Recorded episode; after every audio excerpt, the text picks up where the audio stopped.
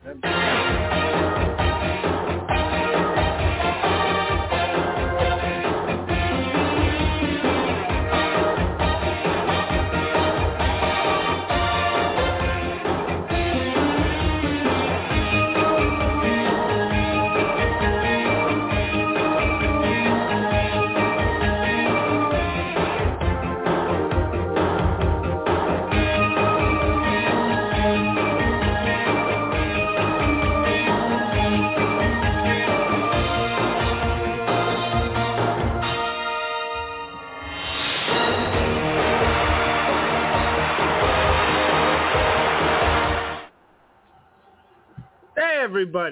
Welcome to the Unscripted Wrestling Podcast. I'm here with my big brother, Dougie, Yo. and I'm the little brother, Dan. And we're here to talk about some Saturday night's main event, baby. That we are. Sharon, Sharon forgot to mute the TV because it's just the two of us on. Yeah. Uh, That's all right. it's all good. January 7th, 1989 is a big day for Akeem the African Dream. Team the African Dream and, uh, you know, countless others. But yeah, Akeem gets Hogan in this one. And this was a very, like, the company was still hot at this point. Because you had uh, 1988, which was one of the company's biggest years because you started to build to Hogan versus Savage for WrestleMania 5. Right. And then you had the Advent, you had the Twin Towers, Akeem and the Big Boss Man feuding with the Mega Powers. You know, you had the Warrior who was coming up. You had other guys. Like, you had so much stuff going on and so much that was building in this episode. And it came to a head Yes. uh, in an, Outlaws uh, case, a shaved head. Outlaw Ron, ba- Ron Bass. Yeah. Uh, Rand's cousin. I don't. I like this because here's the thing: if you put this in the year like 1993, and then uh, you know put it in in front of like a dead crowd, maybe this whole card sucks. You know what I mean? Yeah. But the fact that it's in WWF during its peak, when fucking business is hot, Hulkamania is running wild, baby, and you got the Mega Powers going, and they're getting ready to explode. All that shit going on, Mr. Perfect. Like, it was just such a hot time for the business, and the crowd was so fucking into it. People loved this shit that you can't watch it and not enjoy it. To me, Right. even if the wrestling's not, especially because nowadays, you know, you're used to the flippy dippies and all that shit. But uh, but now, but so you know, back the old days shit, the golden age stuff might not be impressive to you. But for me, going back and watching this stuff where the crowd really gives a fuck. Because crowd participation to me is always a big deal. Yeah. And that's kind of what killed modern wrestling in my eyes. And it, and it helped make the early days of AEW. It's a make or break type deal. If you got a dead crowd, it's kind of hard to to do anything. Even if it's a great match and everybody's watching on TV, if the crowd thinks it sucks, the general opinion's probably going to take. I, what's funny too is going back in the in the like in those early days when a mu- when music hit when somebody's theme music hit especially a babyface's music hit if the crowd popped large for that babyface's music hitting Yeah. then you knew that the crowd was really going to be into the, into the match because if they were happy to see that person come out then like you knew that they were going to be they were going to come alive for what they were getting ready to see. Yeah. You know, they popped for Hogan. They popped for Beefcake's Beefcake's music for Christ's sake. Pop for the cake. Uh but you know, i- in this specific time period, you know, we're 8 days away from the Royal Rumble.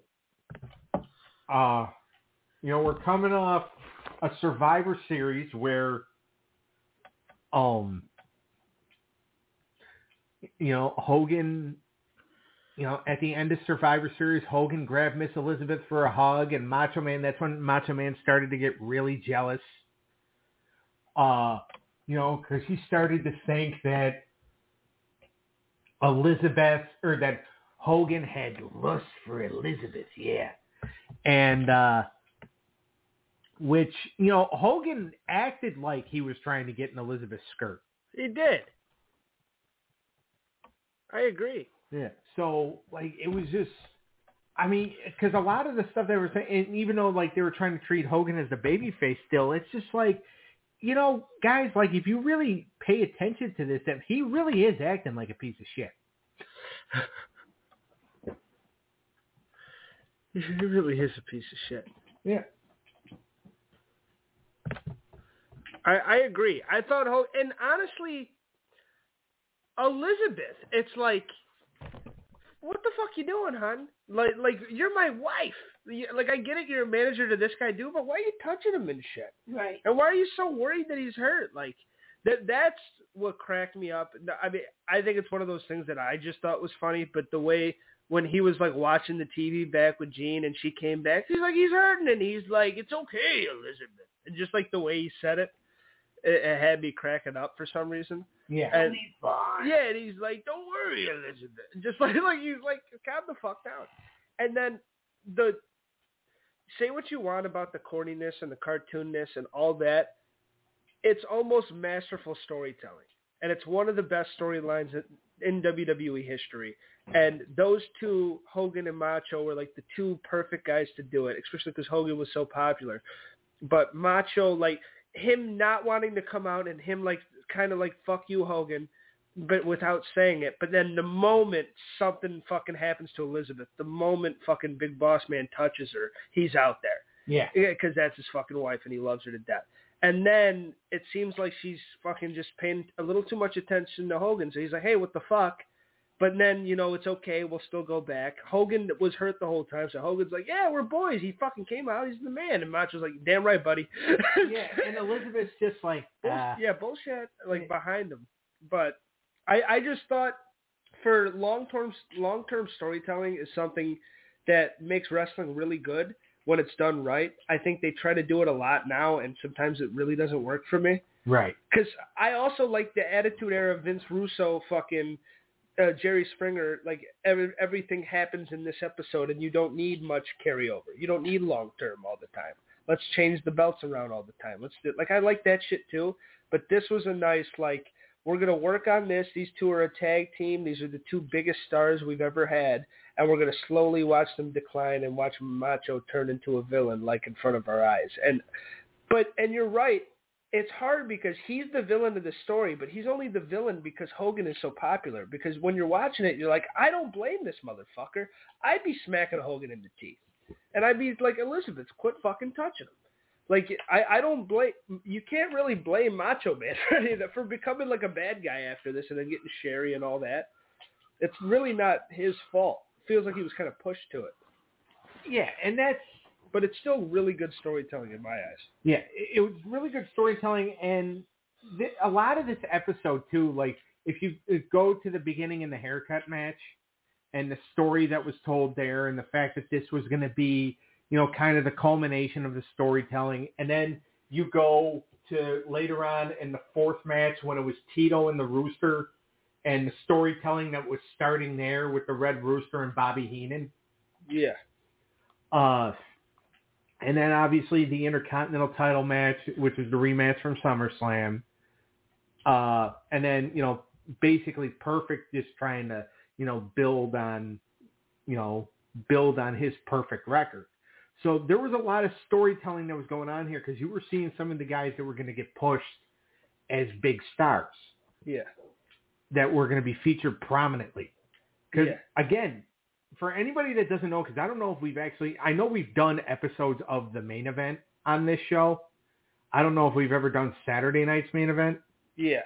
So Saturday night's main event, for anybody that doesn't know, is basically it started in 1985, and it would uh, quarterly, which would usually be probably January, uh, either April, May, uh, or January. It would be January, March, either April or May. Uh, usually, most of the time, May or end of April. Uh, in '89, they started doing July. Yeah. Uh, but uh, so like in July, then October, maybe November, or October and then November, and and basically so it'd be like four or five special events a year, and also you know February the main event, hmm and it would take the place of uh, Saturday Night Live, so it would be from eleven thirty to one. 11:30 p.m. to 1 a.m. Right. and uh, what they would do is they would actually put on the big matches first because they knew it was so late at night to where it's just like, all right, we got to get, you know, so we got to get the haircut because we're banking on the haircut match. Yes. All right, so we got to get that, and we got to get Hogan out of the way. Yes. So Hogan, there was barely ever a time where Hogan was not the first or second match on the on the card. Well, yeah, and, and to me that was always like that's what you expect from the main event. Which it's funny because it's called Saturday Night's main event, but the main event is usually like match number two, Yeah. and then you know the rest of the like the main actual main event, Mr. Perfect Wrestling's cool. It wasn't his debut, was it? On Saturday night's main event, it was. Okay. I mean, he had been around for a few months though. So that wasn't really a main event match with him and Koko, but it was still a fun thing to put at the end. But yeah, Hogan and to me that's what always made these special. And that's when I like look back on history, it's like, oh, that's cool that they did that. And I know they've tried with actual main event when they brought it back, Yeah.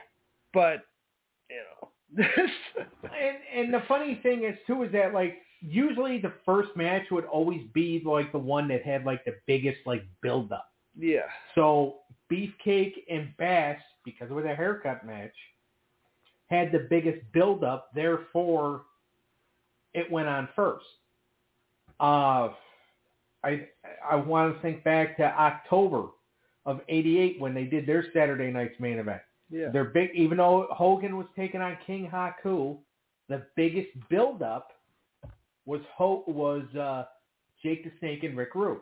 yes, So they went on first. Again, that was your big buildup. Uh, so it, it just basically, it just kind of depended on, you know, what the main story was heading into the thing. And yes, Akeem and Hulk Hogan was the main story, but it was like that story was going to continue. Yeah. Beefcake and Bass, for all intents and purposes, was ending. which is probably a this good thing Yeah. because Ron Bass was kind of past his prime here. Sorry to say. yeah, he was. By the way, R.I.P. Uh, Yes. And I actually did kind of meet him at a convention once. I mean, I didn't go up and get his autograph or anything, Yeah. but I happened to walk past him, walk past his booth, and nobody was there. That's fucked up. Uh, well, here's the thing: like he was sitting next to Stan Hansen, or sitting next to Stan Hansen, and like nobody was there. Like people, but there was never really like a line. I mean, people would go up, but there was never like a line. Yeah. So I walked past him, and he just kind of winked at me. Really? Yeah, That's funny. and I was, you know, I gave him wave. I mean, he is a legend in his own right. Especially he's a territory. He's a Florida legend. Like he did a lot of shit. yeah, a territory uh, legend. I think also like uh, regional Texas territories too. I believe. Uh, he, he went to Georgia too. yeah, He's been in Mid Atlantic. He's been everywhere, and he's really a legend of that era. But like a lot of like the Dino Bravos and the fucking Junkyard Dogs and the by the time that W that, they came to the WWF when WWF was white hot, they were kind of past their prime yeah. in they, my eyes. they were just kind of getting used for like getting over the guys that Vince knew. Yeah, and gonna- kind of name recognition. You remember these guys from a local wrestling show you went to when you were a kid? Here they are. You know, Yeah, not when you were a kid, but you know what I mean. yeah, I know what you mean. Uh, and like with Beefcake, because you know Beefcake was a friend of Hogan, so Beefcake was going to get this you know major push. Uh, because the barber gimmick, believe it or not, was over. Yeah, it was way too over. I'll never understand it. I'll never get it, and I feel bad because now it's kind of cool to hate on Brutus Beefcake. So I don't want to be like in the majority of like the nerds that hate on him. I just always thought it was fucking stupid. I never got it. By the way, he never really got it either. Like when they first gave him the gimmick. Yeah. All right, so the gimmick was given to him. Pat Patterson came up with the gimmick because Pat Patterson's lo- or real life partner Louis Yes. was a barber, and uh, Louis was kind of like not necessarily involved in wrestling uh, because you know Pat didn't really want people to know. Although, like a lot of people did know, or like the public didn't know, but like a lot of the guys knew. Uh, but Louis was a barber, so Pat's just like, I think we should have a barber. Uh, Is that how he said it? well, that's how Bruce Prichard would say that he said it. So they uh they came up with the barber gimmick and they gave it to Brutus and Brutus is just like, This is the dumbest fucking thing. I don't like this. But then Hogan's just like here's how you get the gimmick over. Every match, after every win, you give a guy a haircut. Yeah. And he got it over. I mean, hell, I was a big Brutus fan. But then again, I was also young and stupid, but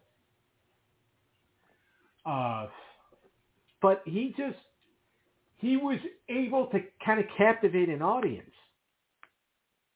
And he did like you see the way guy it's you know, it's a very limited number of guys that can really captivate an audience now. Like in WWE, like you could say like, you know, a recent returnee Yeah. kind of has the audience captivated because now like everybody's just wondering how long before he, you know, burns bridges. Uh like and like with Brutus it was the same thing. It's just like he had the audience because he had a cool gimmick. And uh Cool. he had a gimmick. back then, Yeah. okay? Uh but he was also I mean he got it over and you know they pushed him They did push him. I don't know. There's just uh, and when I even like, because the crowd was going ham for him too. Even Right. throughout the whole haircut, which was kind of boring to me, especially out of like Ron Bass was asleep. You want a hair versus hair match? You go to WrestleMania 20. You pop in Molly Holly versus Victoria, and you watch a good hair versus hair match, and a damn good shaving. Molly fucking went all out for that thing, kicking her feet, screaming, pissed, and she ended up as a bald chick afterwards. Yeah. Seeing a fat guy go bald, we While see it every asleep. day. Yeah. Yeah. While he's asleep, Yeah, it's like but no fight up. yeah, like you could just put a video camera in your room and you could see that. You know what I mean? Hey. but it's just like it's not that exciting. It doesn't. But the crowd was fucking going bananas for it, and it's just this maniacal guy while a fat dude's asleep, just fucking cutting his hair, going, ah, and fucking. It was to me, it was stupid, but the people loved it. Uh, so that's how over he was, and that's how over this whole era is. I just, I never understood it. He was always in good shape. He was like, but to me, I, I just, I never got it. Or I, I just thought it was a little too cheesy, a little too stupid. Right.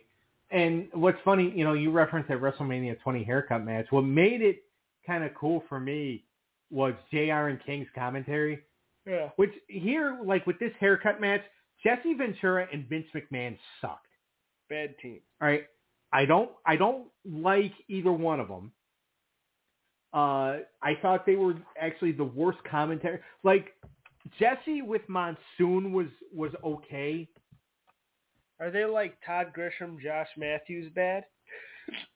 Uh, No offense to either of those gentlemen, but that's a rough team. You remember that team? Wasn't that an ECW team, right? no, that was was Todd and Stryker. That's Yeah. what it was. Yeah, but to be honest with you, I actually think they were better than Vince and uh, Vince and Jesse. Really? Yeah, Vince and Jesse to me is Josh Matthews, Pope D'Angelo, Dinero, T- or Impact Wrestling bad. Yeah. Like, uh, if your commentary sucks, you're screwed. yeah, And yeah, because Vince was just oh he was just that baby face that it was. It's just like, especially if you know he owns it, it makes it even more like you're just sucking your own dick here. You're just talking about how good everything is and how much you like everybody. Yeah. And, like, oh, especially because we know Vince McMahon, and that is not Vince McMahon. Right. That whole thing, like, even the way he was talking and shit, that's not Vince. You know, we know Vince. We know the good shit pal and the fucking, just this crazy fucking dude that he, whether you like him or hate him, and I know how you feel, and you're not gonna, I don't. No, I'm not gonna go. go I'm not gonna go off. on- But uh, I think he's a fucking genius. But I think he was a genius. everything we know about him, he is not that guy. He is not this clean cut, like nice dude eh, with, a with a heel making fun of him. That's not him. So it's like we're watching an authentic, unauthentic version of him when Right. we see that. And Jesse Ventura has always been annoying. Yeah. Never been good. I've never liked him. I never liked his wrestling. I never liked his commentary. I never liked it like, oh, McMahon. Like, I know because this is a white hot period and he was there, so there you go. Good for you. But I always thought he sucked. I always thought he was the, I liked, uh, I liked the fucking real shit. I liked, uh, fucking, give me his name. The Ro- fucking, no. The Hulk, Hulk Hogan inspired tie-dye shirts. Oh, Everyone superstar. hates him. Superstar Billy Graham. That is the guy, and uh, he was always just trying to be superstar Billy Graham. So, Right. Exactly. and he was a shitty version of that. I superstar Billy Graham is the fucking man, even though he he said some wild shit now. said that like Kofi well- Kingston needs to do steroids and shit. Yeah. Well, and uh, well, we shouldn't talk too much because superstar Billy Graham did pass. Yeah, R.I.P. But he said some crazy shit, Oh no, he did. and I'm not saying that's not negative, but he has said he said some crazy shit. But he was a fucking legend, and he was the man. He he was, and, and he was actually really good commentary too. Body was not any Yeah. of those things. I didn't like Body. And uh, here here's the thing, you know, we brought up Josh Matthews earlier, right? Yeah. It, when Jesse and Josh pass, if Satan wants to start a uh, start a wrestling company in hell, Jesse and Josh would be the perfect commentary team because you know in hell you're supposed to in hell everything is supposed to be awful, so the commentary team might as well be awful too. Yeah. Uh, so anyway, uh, but yeah, I, that's the only real complaint I actually have about this episode is the fact that Jesse and Vince didn't have laryngitis. But uh, all right, so should we get into the first match? I mean, though we it's We kind haven't of, even gotten to the first match chat. yeah, I mean, we kind of already did. Uh, there wasn't too much to it. Beefcake did this shit. Ron Bass controlled it a little bit in the beginning, but uh, it just felt like a jacked, really gimmicky dude going against a fat guy who was kind of past his prime. I'm So you versus me, pretty much. you being the Jack guy. Well, I, I appreciate that. once the uh, once the gym body takes over. uh, yeah, right now I look like Dusty, but uh, Brutus and, and Bass was I look like Bertha Faye. It was it was an all right match. I don't know what uh, what do you want to get into. Uh, It was okay. I like I thought the there was a couple of arm drags I enjoyed. Yeah, I mean, no, I was just kind of like, it, it was a decent match. I don't know, like, should we even rate any of this stuff? Yeah, I think we should. And I'll give this. I know because it's so short. To me, this is a six out of ten. I mean, the match itself was okay, but the The shaving me, was the ending was really stupid. yeah. So because of that, I'd only give it a five. I, I would say I would say about five and a half. Misty goes four. Yeah. Uh, all right. Now, to me, like the meat and potatoes of this thing, and, and the best match on the card by far, Hulk Hogan uh, with Miss Elizabeth against Akeem with the Big Boss Man and the Jive Soul Bro Slick. Uh, there's another one. Akeem and I like One Man Gang. I've always liked them. I, I think he's a great worker.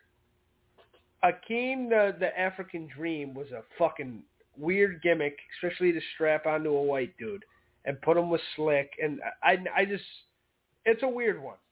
And also the dancing is fucking and twisting the hands and Oh, shit. the the dancing was really off.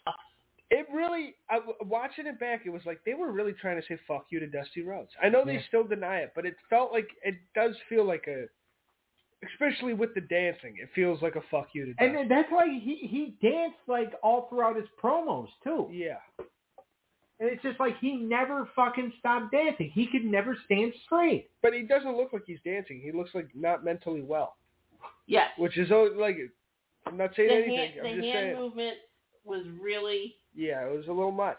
Uh, not there. he's like that one uncle at the barbecue that's trying to be cool. Yeah. Uh, I, I, I love, but the match itself was a lot of fun. Hogan fucking doing, getting his ass beat, getting 15 splashes on him by Akeem. It's like he should not win this. And then that's when the whole Elizabeth and uh, Macho Man thing goes, and she, ba- it's okay, Elizabeth. Uh, but during that, Akeem splashes him like 15 times, gets on the top rope. We're watching it. He's dancing on the top rope doing the hand shit, and then he goes to jump, and they pan away from the jump which is fucking stupid to me because you kind of build up to this thing of, oh, it's Hogan's big comeback. And then you have the big fucker jump, and then you focus on Elizabeth and Macho. You're like, fuck it, you don't need to see that. And then we go back to Hogan, like, already fucking bobbing his head doing the shit. I wonder if he if he botched that. Oh, that yeah, he or might he might have. Yeah. So that's why they focused on Elizabeth. Yeah, on tape delay. Yeah, You might be because right. this is well, this episode actually was taped in December. Yeah. So you know it's coming in. You know it aired in January, but it had it been taped a few weeks ago. So they do, if they have to, they heavily edit a lot of the stuff. You- Right. Yeah, you could be right. So good point, Sharon. Good point. Sean. Thank you. I try. Damn good point. Yeah. Uh, but when Hogan got going and he hit the leg drop and he or he goes to hit the leg drop and he fucking hit the big boot and he's getting all excited like the fans were into it and so was I. I'm not a big Hulk Hogan fan. I know you're not. But his matches back then as one-dimensional as they were, they do get you fucking pumped. If you Yeah. can get in the rock and wrestling, like cartoon wrestling type mindset and watch this shit and enjoy yourself, it, it can be really fun. And, and this was a lot of fun. Hogan just fucking sweating, fucking off, going off the terrible hairline and fucking shaking his head like a madman and pointing at him, you! Like, that shit was fun. So it's just Hogan in his prime. It is like, he was the man for a reason. People want to throw a lot of shade on his name, but you don't become the guy for no fucking reason. He wasn't anybody's son. He wasn't. He wasn't brought into the like. Hulk earned to me. It made sense why he was here. Akeem's not doing this with anybody else and causing the same heat and having the same crowd reactions. It's Mm. Hulk Hogan. And That's the outlier. and the funny thing is, is that like with a team, I'll I'll always remember the vignette where they introduced him as Akeem. Yes. and they're in a fucking dark alley. Mean Gene Okerlund, and Slick, and you know, gang comes out, and Slick goes, "Let me tell you something, brother." And Jay and Gene just looks at him and says, "What's up, cousin?" And I'm just like, I I, I was dying like Yeah, when I heard that. that. I was like. That was so freaking funny, and then afterwards, like the tribal dancers and all that, who looked like a bunch of voodoo cannibals, yes. all start going towards Gene, and Gene's like, "Oh, I got to take care of my wallet." And then they and then they cut the camera. Uh, and she and here's the thing. and Here's the thing too. And I know I've shit on Gene Okerlund many times, especially for his WCW run. In WWF, Gene Okerlund was the man. He was the shit. Yes. Oh, and a hundred percent agree. Just the like segues, the point of the camera, and back to you. There was a classiness about him. That's why the whole thing just seemed like an excellent production. Just watching it back, it's like I was impressed, especially for the time period. And just me and G, it, like you could tell that they were the hottest that they've ever been. Yeah. Well, and remember, NBC was no joke in, Yeah. in the '80s. Yeah. Because even think of the, think of the television shows that that uh, that, that uh, channel uh, that network had been had on in 1989. Like you had the Golden Girls, who by the way they were the fucking number two rated show in the Nielsen ratings in in that time. Uh, From their inception in '85 to when they left in, in till when they left in '92, they were always top ten Yes. of you know, around that time, Cheers was still going on strong. You had ALF, which was a, a top twenty, a top twenty program. Uh, Empty Nest, which was the Golden Girls uh, spinoff, but they were, um, they were hot. They were hot at the time. And by the way, you know, a sat is this is a Saturday night, right? You know, Yeah. Saturday night's main event Yeah, it's not Sunday. the lead so the prime time because NBC always did Saturday night sitcoms up until about 95 Yes. So they did Saturday night sitcoms so it was you know in this time period it was 227 Amen Golden Girls and Empty Nest were your prime was your prime time lineup and that was a huge Saturday night lineup back in thought somebody was at the door uh, that was a huge primetime lineup back then. So NBC was like the number one network as far as like all television goes. So like the fact that you know you say that this was a really good production, It was. it should not be a surprise because of who did this production. That's true. But and but Gene felt like in that. Like he felt a part of that. Like just the segues in the interview and just he just had a classiness about him. You could tell this is prime Gene. Yeah. And I don't agree with you in the WCW because I like the Gene that doesn't give a shit and the shove it up your ass, O'Hare, and the fucking like. I like that he got not because I don't think he got lazy. I just thought he got old. That he's like, fuck it, I don't give a fuck anymore. I'm going to save more of what's on my mind. And I like that him and uh, the Brain would have cocktails beforehand. So Gene was always a little sauce too Right. in WCW World No, Championship. was he really? Yeah, because him and Bobby the Brain Heenan would have cocktails before every Nitro. That's why you uh, you would see Bobby slurring on commentary sometimes. But uh, I love that though, because to me that's two old fellas just having fun before their job, and I have no problems with it. Bobby Heenan and Gene Okerlund in WCW, especially when they used to host WCW main event, which was on Sunday nights. Yes. in like 95, 96. Like they actually hosted the program together. Uh, to me, they always reminded me of, uh, what the hell was the name of the two old guys in the Muppets? Uh, Uh, Oh, were- Waldorf and Stadler. Or Yeah. Stradler or something like that. Is Statler or Stadler or something? like- Stadler. Yeah. Like that's who Bobby Heenan and Gene Okerlund kind of reminded me of, like especially in those days, because it's just like, you know, even though Gene wasn't necessarily like grumpy like the Brain was, Yeah. but but like sometimes Heenan would make him grumpy. Yeah. So I like that version of him as well. I know you don't, but I, I don't mind it. But this you it is his prime and you can tell. He just seems like the host. He seems like the perfect like all, all the interviewers we've ever seen, like from the ditzy girls that aren't that good to like Todd Grisham, the fucking other people. Like Gene is the best to ever do it in this time period. Yeah. It's just it bar none. There's nobody better at, at backstage interviews like that, and then just tossing it back to the kid. Like he was, he was perfect. Yeah, and and that's eh, that's the good part about it. And so I will give obviously because I was a fan of Gene back in the WWF days. Yeah, he was the man. Uh, R.I.P. Yeah, definitely. That was actually a sad death, to be honest with you. They're all sad, but yeah, I agree. All right, this match as a whole, though, especially with the story and everything involved, I'm gonna give an eight. I'm gonna I'm gonna be right there with you. All right. Let's go to the Warrior and the Honky Tonk. The big rematch for the IC title. This goes five minutes. Warrior cuts a little promo beforehand, uh, which nobody can fucking understand probably. Honky Tonk's promo was weird. He's kind of seemed babyface-ish a little bit. It was a little cocky, but he's like, I'm going to go back and I'm going to win that back. I'm going to try my best. And it's like, eh, It's like, yeah, it, that doesn't really suit you. Yeah.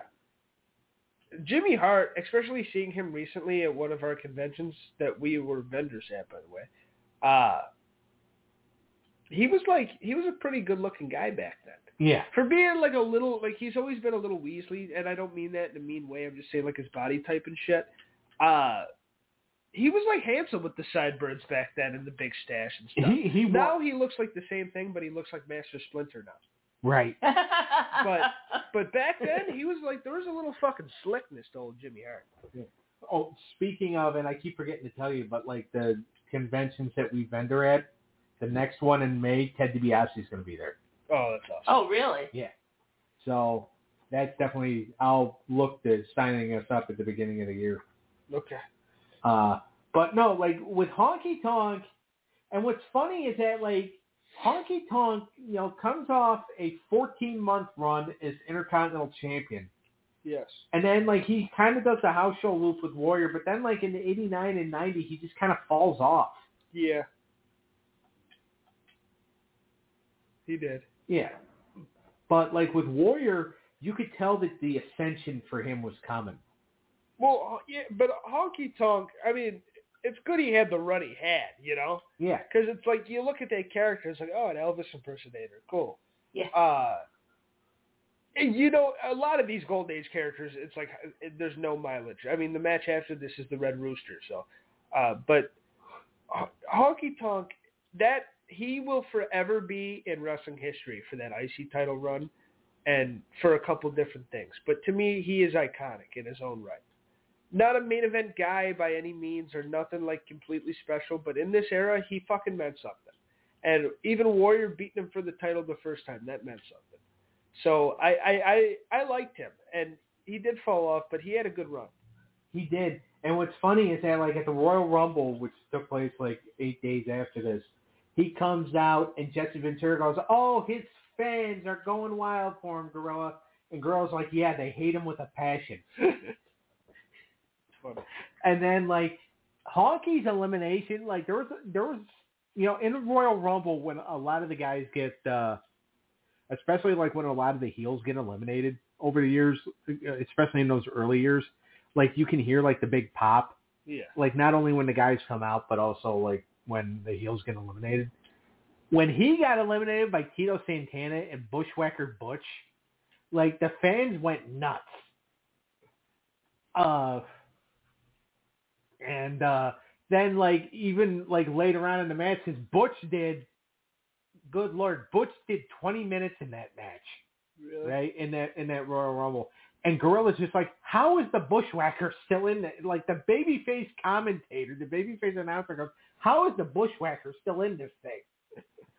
Uh, He's better than Luke. oh my, it, Butch in, in the the 89 and 91 Royal Rumbles, Butch would do like the 15, 20 minutes, and then Luke would come in and do like three. Did- you what bushwhacker they like better, yeah, or what sheep herder. Yeah, and so it's just like, what the hell? Like, and what's also funny too is that Luke was always the one that sold. Yeah. So Butch would always get the hot tag. You know, you know if there was such a thing, but like that just goes to show, and that's another. Even though they weren't part of the Saturday Night's main event, that's another act that was over. Yeah. It was super over, especially with the kids. Yeah.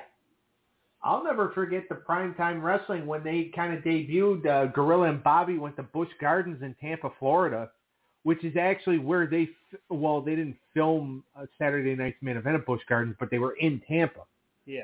So when they did the Saturday Night's main event, Gorilla and Bobby stayed over so they could do the thing at Busch Gardens. And they were going and looking for him, and Bobby's just like, I want to ride all the rides and stuff. And he's like, we're not here to ride rides. We're here to, you know, find the bushwhackers. He goes, I ain't looking for the bushwhackers. They'll eat me. Yeah. And uh, then when, you know, when they found them, they're on the back of the of the hay truck.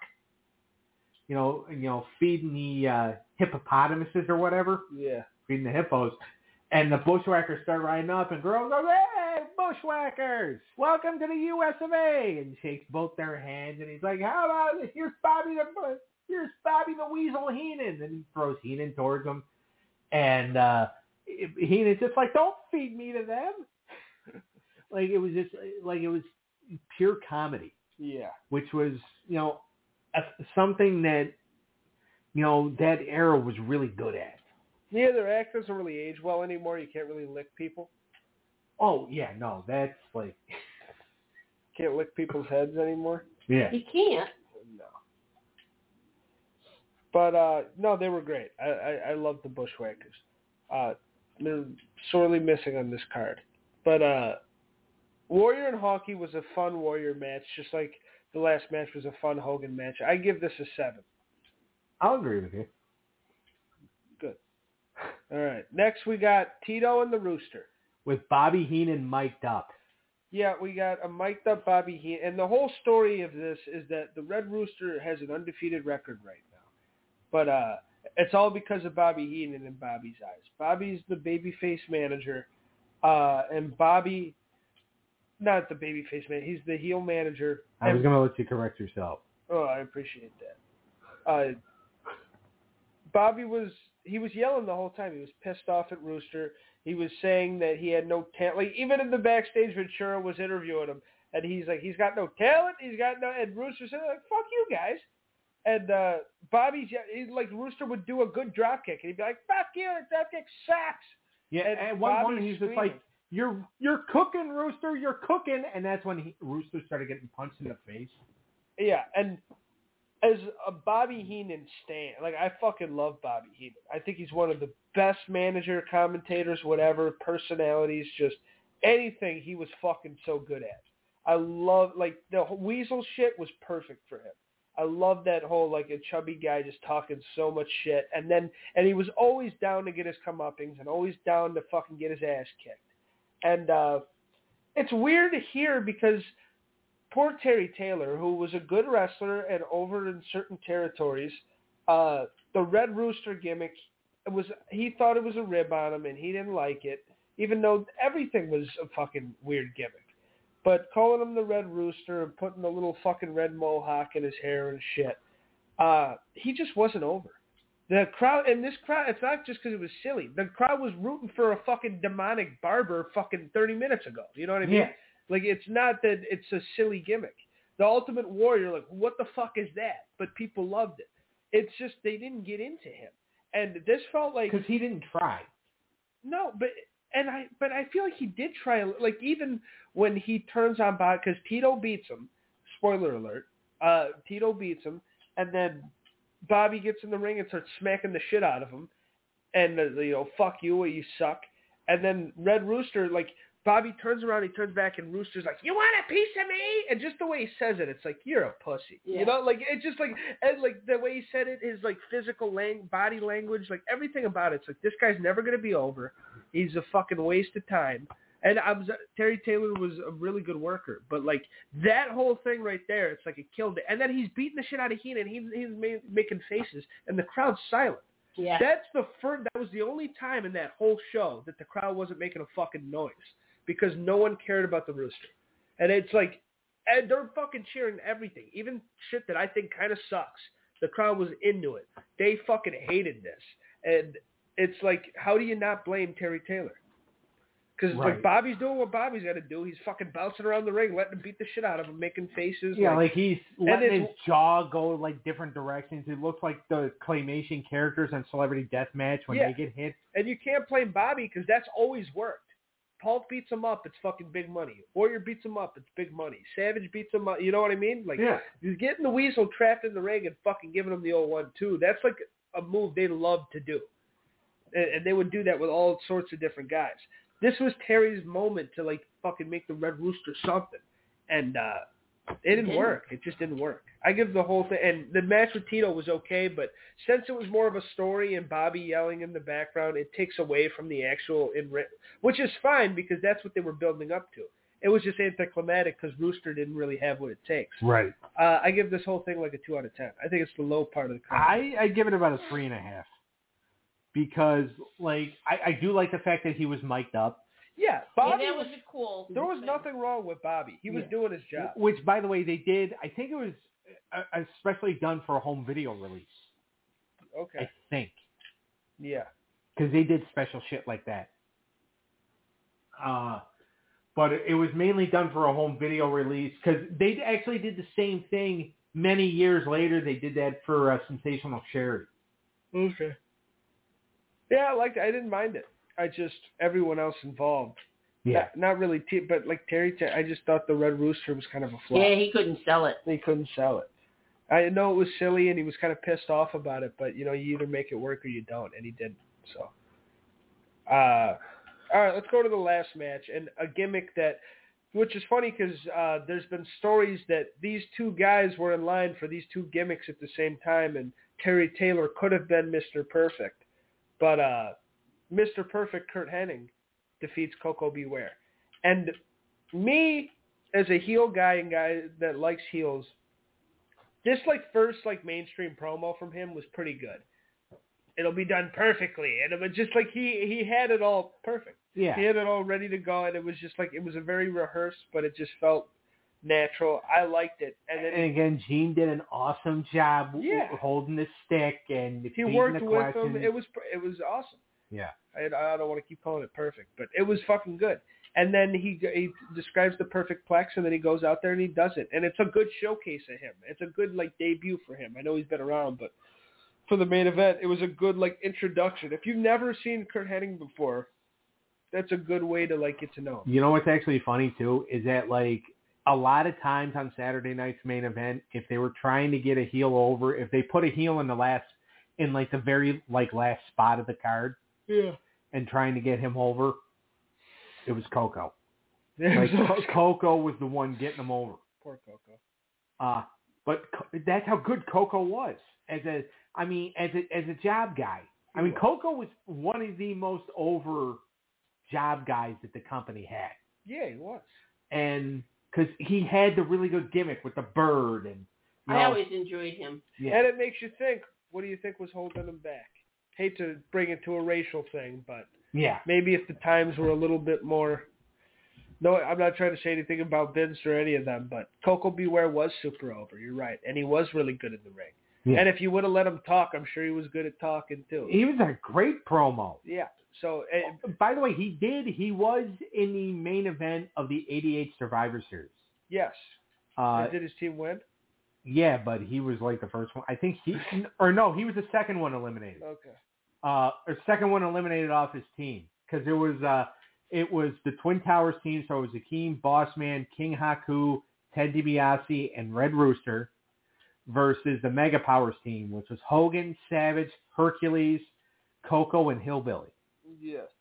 And I think Rooster got eliminated off his team, and then I think Hillbilly and Koko got eliminated off uh, off the Hogan team. But no, Koko was a hell of a promo. he was He was he had the whole package almost. Yeah. And a cool parrot. Yeah. Everybody likes a parrot. and, and the cool theme songs, which by the way he did. yeah.